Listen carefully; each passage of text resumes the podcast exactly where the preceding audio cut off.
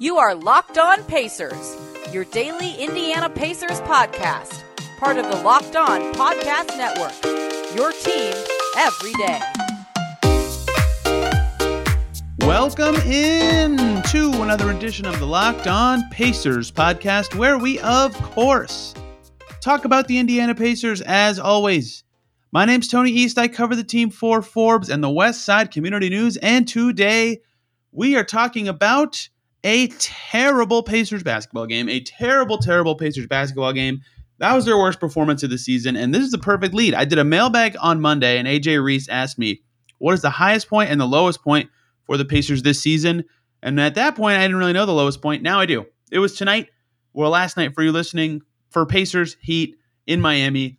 Easily the worst performance of the Pacers season. They got nothing at all from the point guard position. Their young guys aren't playing enough in games like this. It was just awful, kind of top to bottom. They had right at the beginning looked a little bit of life in this in this Pacers team. I actually thought they played an okay first quarter. They were winning like five minutes into the game. Then the Heat got hot from three. Then Malcolm Brogdon got hurt, and from then on, basically after Brogdon left the game, uh, the Pacers just got absolutely smoked. So bearing the lead a little, but Brogdon sore Achilles. He practiced the last two days. Went through walkthrough today, was fine. He came down on it funny apparently in the first quarter. Didn't play the rest of the game. So we'll see what's up with that. That's a scary muscle to be sore, so, or tendon, uh, excuse me, tendon to be sore. So hopefully he's okay. But with him out, and uh, there's a lot of things that went wrong for the Pacers this game, but with him out, Wanamaker became the one basically all the time. LeVert was the backup one at times, and LeVert uh, had four for 15 with three assists and a turnover. He was a minus 21, and Wanamaker was one for six with three turnovers. He was a minus nine.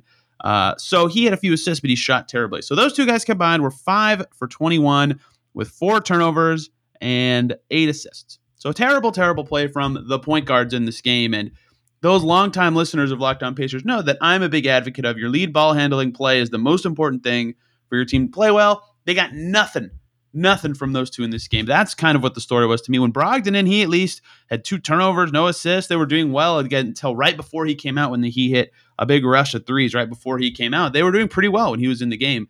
They just, they lost him and they just, they got smoked. But there's so much that went wrong for the Pacers in this game. You know, Caris LeVert said they weren't decisive after the game. I even said the score. Was 125 96. That honestly makes it seem closer than it was. It never felt like they even had a chance in this game. But yeah, LeVert said the Pacers never decisive. They played better than us from start to to finish. Period. He said, and that that's totally accurate. The Heat completely smoked them. The Heat, to give them a little bit of credit beyond any Pacers poorness, they tied their franchise record and made three pointers with 22 in this game. Even if the Pacers had played well, they probably would have lost to a team that hits their franchise record three pointers and clears their bench late and still scores 125 in a game where Udonis Haslem scores six or plays six minutes. But the the reason that's a big deal, the Heat playing well, is they didn't have Jimmy Butler or Bam again. Twice this month now, they have waxed the Pacers without those two guys, and Spo has done a good job making this team good without them. We can say what we want about them being out and who the Heat are. They're still very high up in the East and still winning quite often, frankly, without Jimmy and Bam. They're they're a good team still. That said, the Pacers should be way, way, way, way, way more competitive against the roster that Heat put out in this game, and they just they just were not. The biggest reason to me is this zone, right? I asked Rick Carlisle about the zone before the game, and he said, I've had a long time to look at their zone over the last 10 days. They do a really good job. We spent time preparing how we want to attack it. It's a thing you have to simplify as much as you can, stick to the basics because they he called it sophisticated. He called the Heat sophisticated and they had nothing against that Heat. A lot of turnovers, a lot of clunky uh, early, and then when they when they go, went away from the turnover stuff, they just couldn't generate good looks. That zone has just completely, completely bombarded the Pacers several times this season, and it's weird that you know they have a hub who can play through the middle and Sabonis. They have at least decent shooters. They they created some good looks in this game, despite you know they shot okay, thirty six percent from three. They created some good looks. Justin Holiday was one for eight. Everyone else who shot threes basically did fine from distance. They just they couldn't break down the zone consistently enough to be a threat, and that continues to be a problem for this Pacers team against the Heat. Is that the Heat are fantastic at zone, uh, and that's just something that they need to do better at. Inaccurate passes really derailed the Pacers in this game as well. Their raw turnover number only finished at 12, but had, a lot of their turnovers were live ball and just completely leading the Heat to easy, easy stuff. But really, the, the story of this game was the same as the last Heat Pacers game, right? The Heat shoot extremely well from three because They're really good at generating good looks and sticking with their game plan. Uh, and the Pacers are terrible at defending it and the zone. But the other thing is, they just out hustled them completely. And I know that the Heat kind of are that kind of team, especially with these guys. You know, Spoelstra could make me and four other locked on hosts shoot 40% from three and have a good offensive system, but they, they out hustled the Pacers, right? Beyond any system, beyond who's playing, 15 offensive rebounds for the Heat. If you're going to shoot worse from the field, you can manage that if you do well. Like the Pacers did well getting to the free throw line. They weren't terrible in the turnover department. They had 11 offensive rebounds themselves. But if you want to beat a team that's shooting better than you, you have to win the possession battle. And the Pacers did not win the turnover battle, and they got smoked on the offensive glass. 15 for the Heat. Dedmon had three. Uh, Omer Yurtseven had six offensive rebounds on his own, two for Strus, two for Marcus Garrett. Right, the Heat were just dominant in that department as well. Give them a ton of extra possessions, and when you're shooting well from three and are on a franchise record level night from deep, getting all those extra possessions is extremely helpful. The Heat were moving the ball fantastically. They had 30 assists. Like they were really clicking. And that's something Carlisle said after the game. Like, yeah, we sucked. Like we stunk, but the Heat were also awesome. I don't want to belittle that in this game. Like, even if the Heat didn't shoot amazingly, the rest of their stats and the rest of their play still would have dictated and necessitated a win for them because they did a lot of stuff really well. And anytime you tie a franchise record for made three pointers, you are probably going to win the game. But the point guard play just made this completely impossible for the Pacers. They needed some punch at any time. Like right at the beginning of the third, they were down like 20 at halftime, so it didn't matter anyway. Uh, but right at the beginning of the third, it kind of felt like for a second the Pacers might get one final push in down. They got it down to like 15, I think, which is still a huge deficit, but not embarrassing. And they were playing a little better at the start of that third. They were chipping at it. And then the Heat were up almost 30 at the end of the fourth. Like it was just embarrassing from the Pacers, wire to wire. Easily, easily their worst performance of the season. And like a lot of the talk, and I, I am guilty of this too, is about they have this big rest opportunity. They've played the most games in the league, but I have to call on two other Pacers people now. Lloyd Pierce last week and Caris LeVert today both said, yeah, rest is good, but also it can take you out of the. By the way, both said not an excuse, but Caris said, you know, it can take you out of your rhythm when you have all this time off.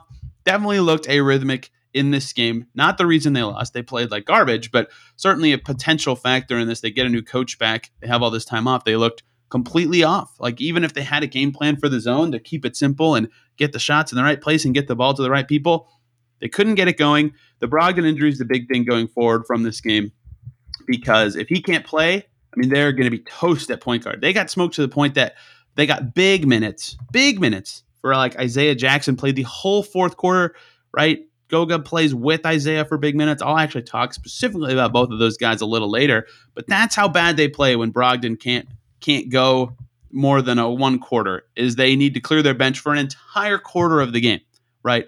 They need him back, and his injury is going to be the story for the Pacers in the next couple days. Is how healthy is he? Can he play going forward? Because if you listen to yesterday's show, their upcoming stretch of games is incredibly important, as was this Heat game. They could make up a little bit of ground in the East and not be, you know, not go into the trade deadline in a position of no power because they, they almost will be bent over the barrel of sellers if they really struggle because they have a really hard mid January stretch.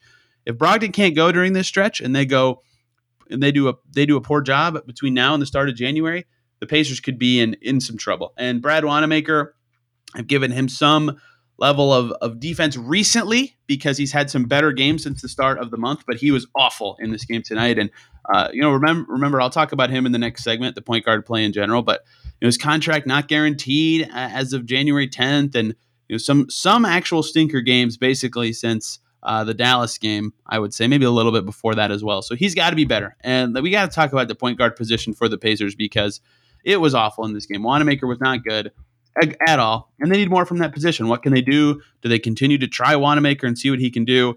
Things like that. So let's do that. But first, let's take a short little break to talk about Calm because when it comes to athletes, we tend to focus on their physical fitness, but there's another side of the game that's just as important. That's mental fitness, and that's Calm coming into play. The number one app for sleep and meditation has teamed up with LeBron James to help you train your mind and become the champion version of yourself. LeBron and Calm know that it that your mind is like any other muscle in your body, but you don't have to be a world champion to learn how to train it. For LeBron, sleep is a critical part of his mental fitness routine. And he says getting good sleep and finding time to rest is one of the most valuable things I can do for my body. So if you want to be like LeBron and train your brain to sleep better, go to calm.com slash locked on NBA. And for a limited time, you can get 40% off a Calm premium subscription with Calm. You have access to the nature scenes LeBron loves, like Rain or Leaves, and so much more, like sleep stories and meditation, so you can be ready for any challenges thrown your way. Again, limited time.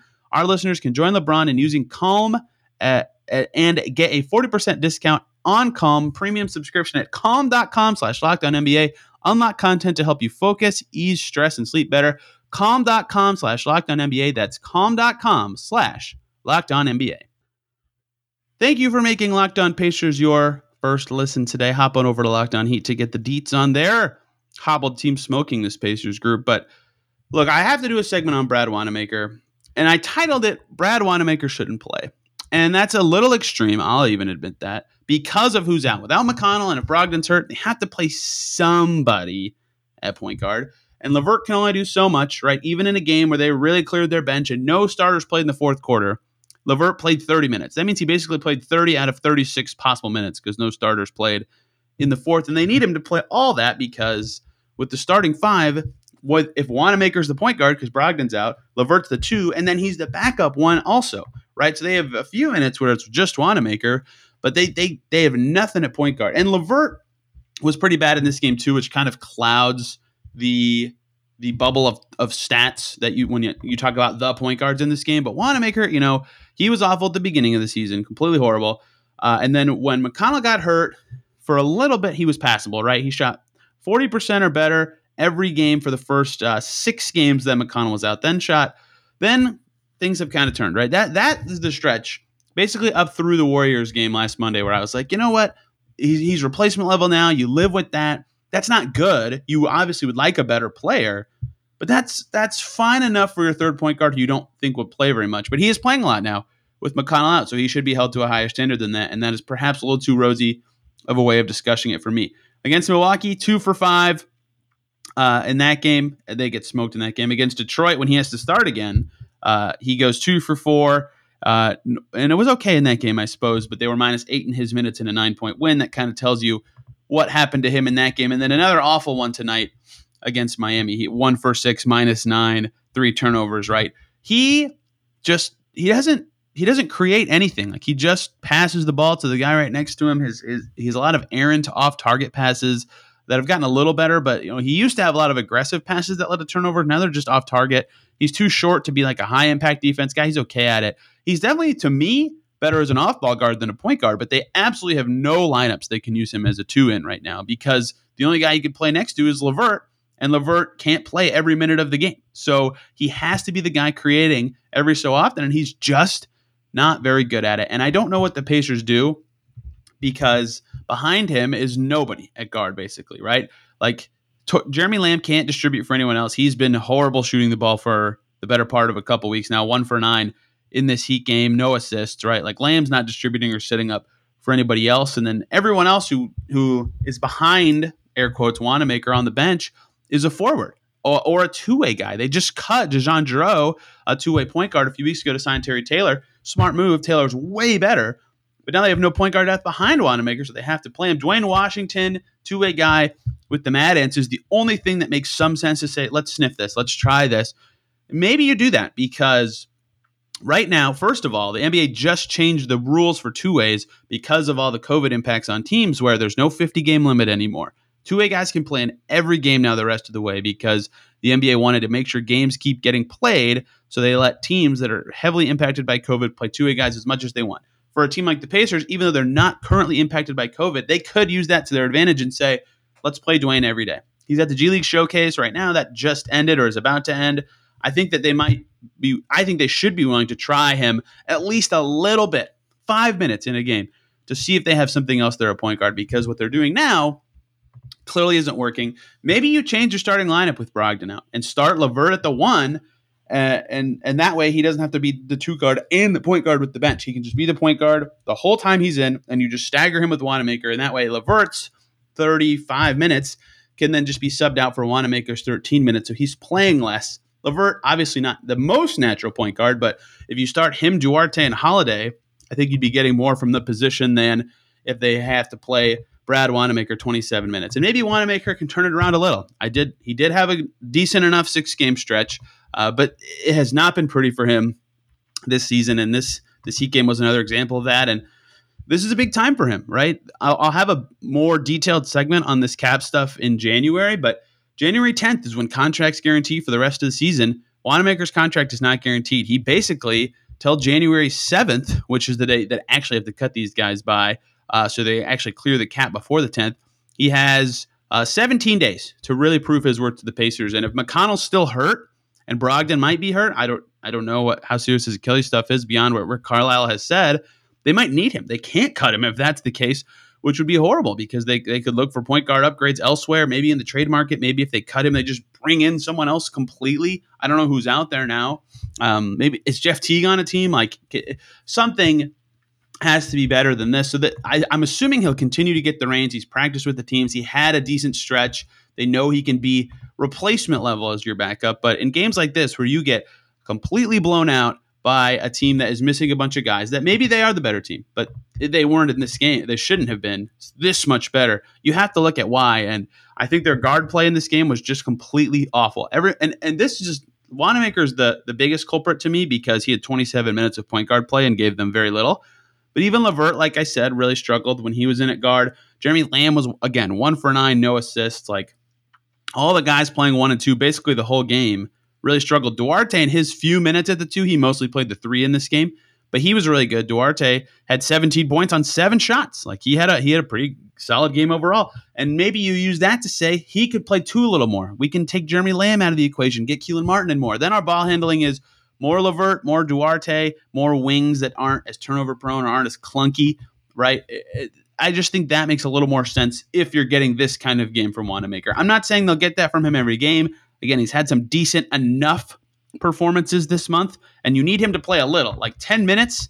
You probably need it so LeVert can sit out and not play the entire game, especially as he recovers from back thing. But in general, his minutes have just not gone well. And if you want to really zoom out, regardless of who he plays with, this season, Brad Wanamaker, the Pacers are minus 26 in his 248 minutes. I believe that is prior to tonight's game, but I can double check that as I continue to talk. I mean, that kind of says it all. Minus 26 is atrocious. That uh, that is man, I'm terrible. That is before this game, so that is now even worse than minus 26. That is now minus 35 on the season when Wanamaker plays. Just horrible.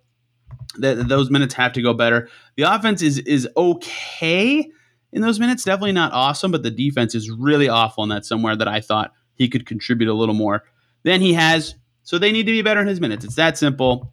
And point guard play is really important. The Pacers are not getting, if Brogdon's hurt, they're not getting any basically right now because McConnell has been out for so long. And perhaps this is another discussion for a segment in the future. But for a little bit there, when Wanamaker was was keeping his head up, McConnell was kind of forgotten about with his injury because they were playing okay. There was a bunch of other stuff going on off the court that made it forgettable what was really happening. But there needs, I'm going to do a segment soon on how much they miss TJ McConnell. Their bench has been completely awful this season, and not having him is a big reason why. He had that huge during their perhaps their best stretch of the season when they you know had that good good ish finish to a road trip and were just like a bounce of a ball away in either Portland or Denver from winning four or five. McConnell was playing awesome, right? Like it's it's obvious how important he can be to this Pacers second unit always is making good passes, driving energy. Like they are not getting any of that stuff right now outside of a little bit of energy from Oshae Brissett with the second unit. They really miss McConnell. That's a segment I have written down to do in the future. Uh, but you know, after the lowest point of the season, you have to look at what just went wrong. That this is their lowest point. They just got smoked by the Heat in an, in an embarrassing game. And I think the point guard play in this game was was completely awful. Right, Turner shot eighty percent, played good defense. Sabonis kind of struggled, but you know, very rarely is he the culprit in a game with zone where he can't get the ball that much and can't be that effective. Um, not that he, his defense struggled in this game substantially, and he let Dewayne Dedmon get way too many rebounds. But I just think this one's all in the guards. They couldn't they couldn't organize the Pacers or run an offense or get into the lane in, in away that let this team be good, and they couldn't do any of the things that make the Pacers run the way they want to. So they need more from the position. They need more from Brad Wanamaker, and I'm not sure how they get it. And maybe they do go to Duane Washington, and I'm harping back on that to get my segue in that even if it's not Duane Washington, I think the Pacers need to play their young guys just in general more. They're 13 and 19. They're in 13th place in their conference. And this game, we saw a bunch of Goga Jackson together, which is another good leaping point into this discussion of how the Pacers, you know, we talked about how they need to, me and Taylor Tannenbaum yesterday, need to think about their season going forward. What do they prioritize? We both said wins, and I still think they need to do that. But in small bursts of these games, I think the Pacers need to get some youth on the court and see what they have for the future a little more often. Let's talk about that. But first, let's take a short little break, talk about two great groups of people. First up, the good folks over at betonline.ag who have you covered this holiday season with more props, odds, and lines than ever before as football continues its march through the college bowl season and the pro football playoffs. BetOnline remains your number one spot for all the sports action this season. Head over to their website or use your mobile device to sign up today and receive your 50% welcome bonus on your first deposit. Just use our promo code locked on, all one word, to receive your bonus from basketball, football, NHL, boxing, UFC, your favorite Vegas casino games, whatever it is, you name it, they've got it uh, on betonline.ag for the 2021 season. BetOnline is the fastest and easiest way to bet on all your favorite sports, so don't wait to take advantage of all the new amazing offers available. BetOnline, where the game starts. Let's also talk about Built Bar this holiday season. A, a healthy and delicious holiday dessert. And around the holidays, frankly, eating a lot of bad food. If you want a healthier substitute for a lot of those things, try Built Bar 100% covered in chocolate. Delicious, soft, easy to chew protein bars. And again, I got another listener today telling me they loved the eggnog flavor. Perfect holiday thing to try. I need to try that one. I haven't even had it yet. But Built Bar, low in calories, low in sugar, low in net carbs, low in fat, but high in protein. The best of both worlds, delicious and healthy. So many good flavors. I love the peanut butter brownie. The cookies and cream's delightful. Raspberry is really good. They'll give you that extra feel you need to get through whatever you have coming up this holiday season, work, family gatherings, going to the mall, whatever it is. Everybody likes their favorite flavors. You got to get your own. Try Built Bar today. Go to built.com. Use the promo code LOCKED15, L O C K E D 1 5. You'll get 15% off your order. That promo code again, LOCKED15 for 15% off at built.com. The Pacers should be prioritizing wins. I will stand by that opinion for the next five or so games. If they go horrible, then that might change. Even when they're doing that, though, they should probably be trying to get a few more minutes for the young guys. They were doing a much better job of this earlier in the season.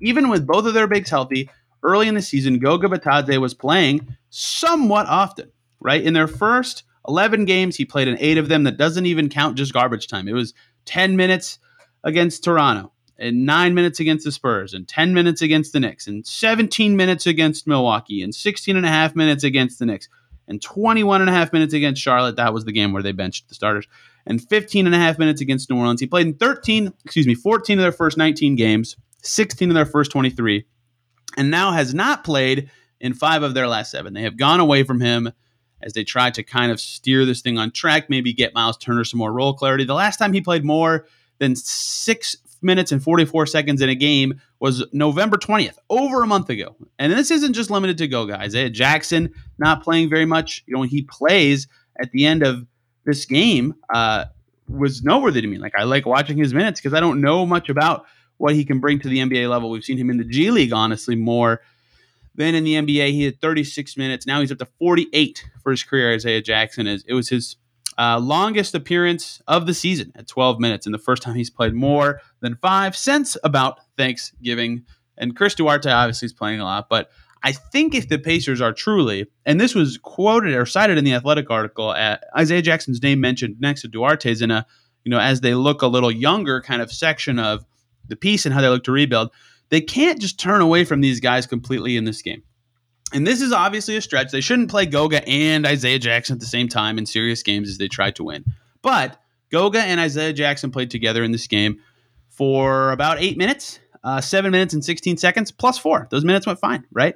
Isaiah can can run and defend on the perimeter a little bit. He's a good lob threat, right? He had four rebounds and six points in this game. Nice block. And Goga's defensive presence is solid, despite him continuing to miss every three he takes at the NBA level for some reason, even though he makes them in the G League. Those two guys are okay when they play. They're fine. Like for five minutes, they're not going to. I know the Pacers have some bad stretches, so if it starts going bad early, take them out. But if if they they need to sneak five minutes for these guys more often to see how they fit together to develop them alongside whatever Pacers players are going to be on this team long term, and to play them with Chris Duarte. We've barely seen that. Chris Duarte and Isaiah Jackson this season, 13 minutes together. They were drafted nine picks apart, and they've only played 13 minutes together. We know nothing absolutely nothing about how those two fit. Like it's impossible to make any, oh, this this is how I think the future will be for those two guys in the game at the same time. We know nothing about them. Chris Duarte and Goga, 44 minutes. That's a little better. The offense has stunk with those two in the game at the same time. The defense has been pretty damn good, right? Very good, actually, like basically a 100 defensive rating. So maybe that's something the Pacers try to sniff around a little more, right? How do they find combinations of young guys that they can play that doesn't t- screw them out of wins? And in the game like tonight, they did a good job of doing that. And I know that's a lot harder in a tight game or when you're really pushing for wins because like let's face it, rookies and young players are typically not that great. Goga can give you some positive minutes with his defense, but I get why with Turbonas they haven't played him as much. That said, I think the Pacers need, need, need, need to sneak in a few minutes every single game for at least one of Jackson Goga, and ideally that player with Chris Duarte, because Duarte clearly has a future with this franchise. Best rookie they've had in a while, despite some clunky games. Recently was good again tonight against the Heat. Like he was literally their only good player in this game. Um, or at least their best player in this game to me, uh, leading scorer at 17 points on only seven shots. It took LeVert 15 to tie him in the scoring department. I think they have to explore a little bit more with Duarte plus one of the bigs, or maybe even both for a few minutes in blowouts. Like I was thinking in my head, man, I wish Duarte was in the game right now during a lot of this fourth quarter to see him with Goga and Isaiah. I have no idea how it would look or what it would be like, but it's just something that I want to see, and I think it's something the Pacers should go for because as their future progresses, what if what if one of these games for that five minute stretch, Goga and Isaiah Jackson have two great pick and rolls together? Now you can play that a little more often, even in wins. You can play that every game. And then that's something you go to every game moving forward, even after you retool your team or do whatever you build on the go, as Herb Simon says. You know, your young guys need to be a part of that. And playing the minutes is a part of building on the go. And I think Goga, especially, he's in his third year. They picked up his fourth year option, so he's at least going to be in the NBA next year. Probably on, you know, maybe he's in a deal for the Pacers, but if not, a chance to be their backup center like this season. If they trade one of the bigs, he could be their backup center playing 15 minutes a game this season, right?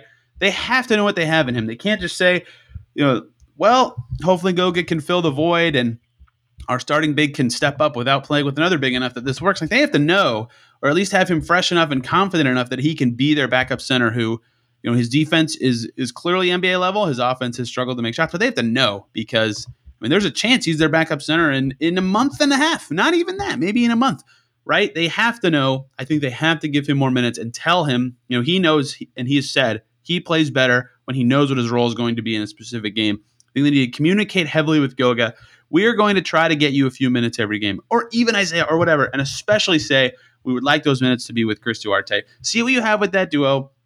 See what you have with your young guys, and do your absolute best to make sure it doesn't take away from your current winning goal. Now, December 3rd, or excuse me, January 3rd, if they stink in this upcoming stretch until they play the Cavs in January, and the Cavs are actually good, so including them in this is a disservice to the Cavs. But if things look bad at that point, Oh yeah, then I think then this discussion becomes these guys should be playing together every game, regardless of what's going on in the game. If it's a close game, you got to try it. That's that's kind of what I think this team needs to be thinking, and I get why they haven't thought that way. It's a new coach trying to establish his systems and trying to establish wins and set a good culture, and they have these bigs who they want to play, and those two guys both want the ball, and I get all that.